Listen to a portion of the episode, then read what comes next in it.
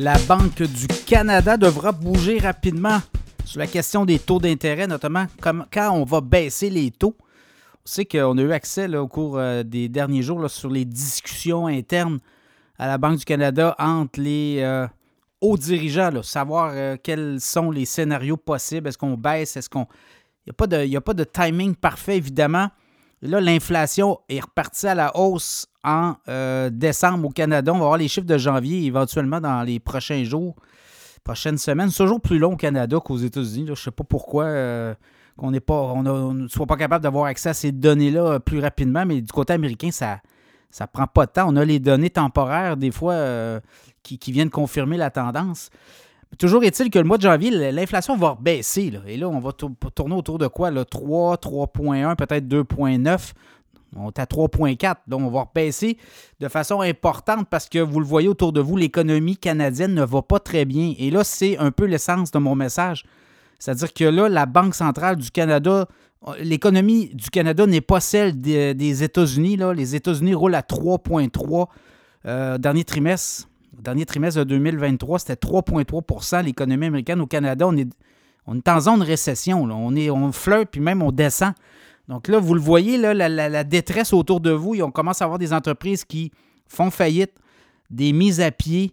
oui, il y a encore des postes vacants, mais euh, de plus en plus, ça se resserre. Et là, dans un contexte où l'économie canadienne aurait dû progresser de façon plus importante dans la dernière année, notamment avec l'arrivée massive d'immigrants, de nouveaux arrivants, on aurait dû voir une économie beaucoup plus en forme, ce qu'on n'a pas vu. Donc ça, c'est des signaux très inquiétants et je pense, regardez aussi les gens qui renouvellent leurs hypothèques, là, il y en a euh, une majorité, on dit 2,2 millions d'hypothèques qui vont être renouvelées dans les deux prochaines années au Canada. C'est quoi? C'est près de 50% de tout ce qui est euh, hypothèque. Ben, c'est du 30% de plus de paiement. Donc, euh, ça aussi, ça va faire mal éventuellement. C'est très violent, c'est très brutal ce qui se passe actuellement. Et là, ça, ça vient couper, ça vient amputer pour les prochaines années le pouvoir d'achat de nombreux travailleurs de ménage. Donc, imaginez, cet argent-là n'est pas mis dans l'économie, ça pourrait être une stagnation de plusieurs euh, mois et ça pourrait être très inquiétant. Donc, c'est pour ça que je dis, la Banque du Canada, dès qu'elle a un signal qu'on est sous les 3% au niveau de l'inflation, ben là, il devra se passer quelque chose pour envoyer justement de l'oxygène parce que à 5% le taux directeur, les hypothèques se renouvellent à des coûts très élevés. Et là, une baisse des taux au mois de mars, au mois d'avril, fera en sorte qu'on enverrait un signal assez clair et ça pourrait redonner confiance parce que là, je voyais le moral des entrepreneurs est en train de, chuter.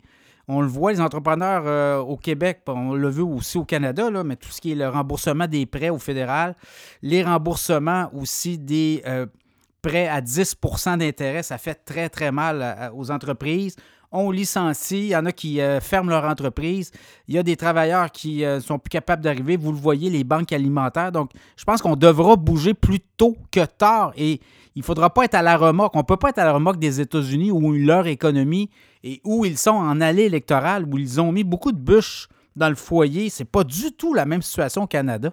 Donc, dans ce contexte-là, je, vois mal pourquoi la Banque du Canada s'entête. Je comprends que les, le L'inflation est repartie à 3,4, mais bon, c'était le mois de décembre, évidemment. Euh, vous savez, le mois de décembre, les gens sont prêts à acheter n'importe quoi à des prix très élevés.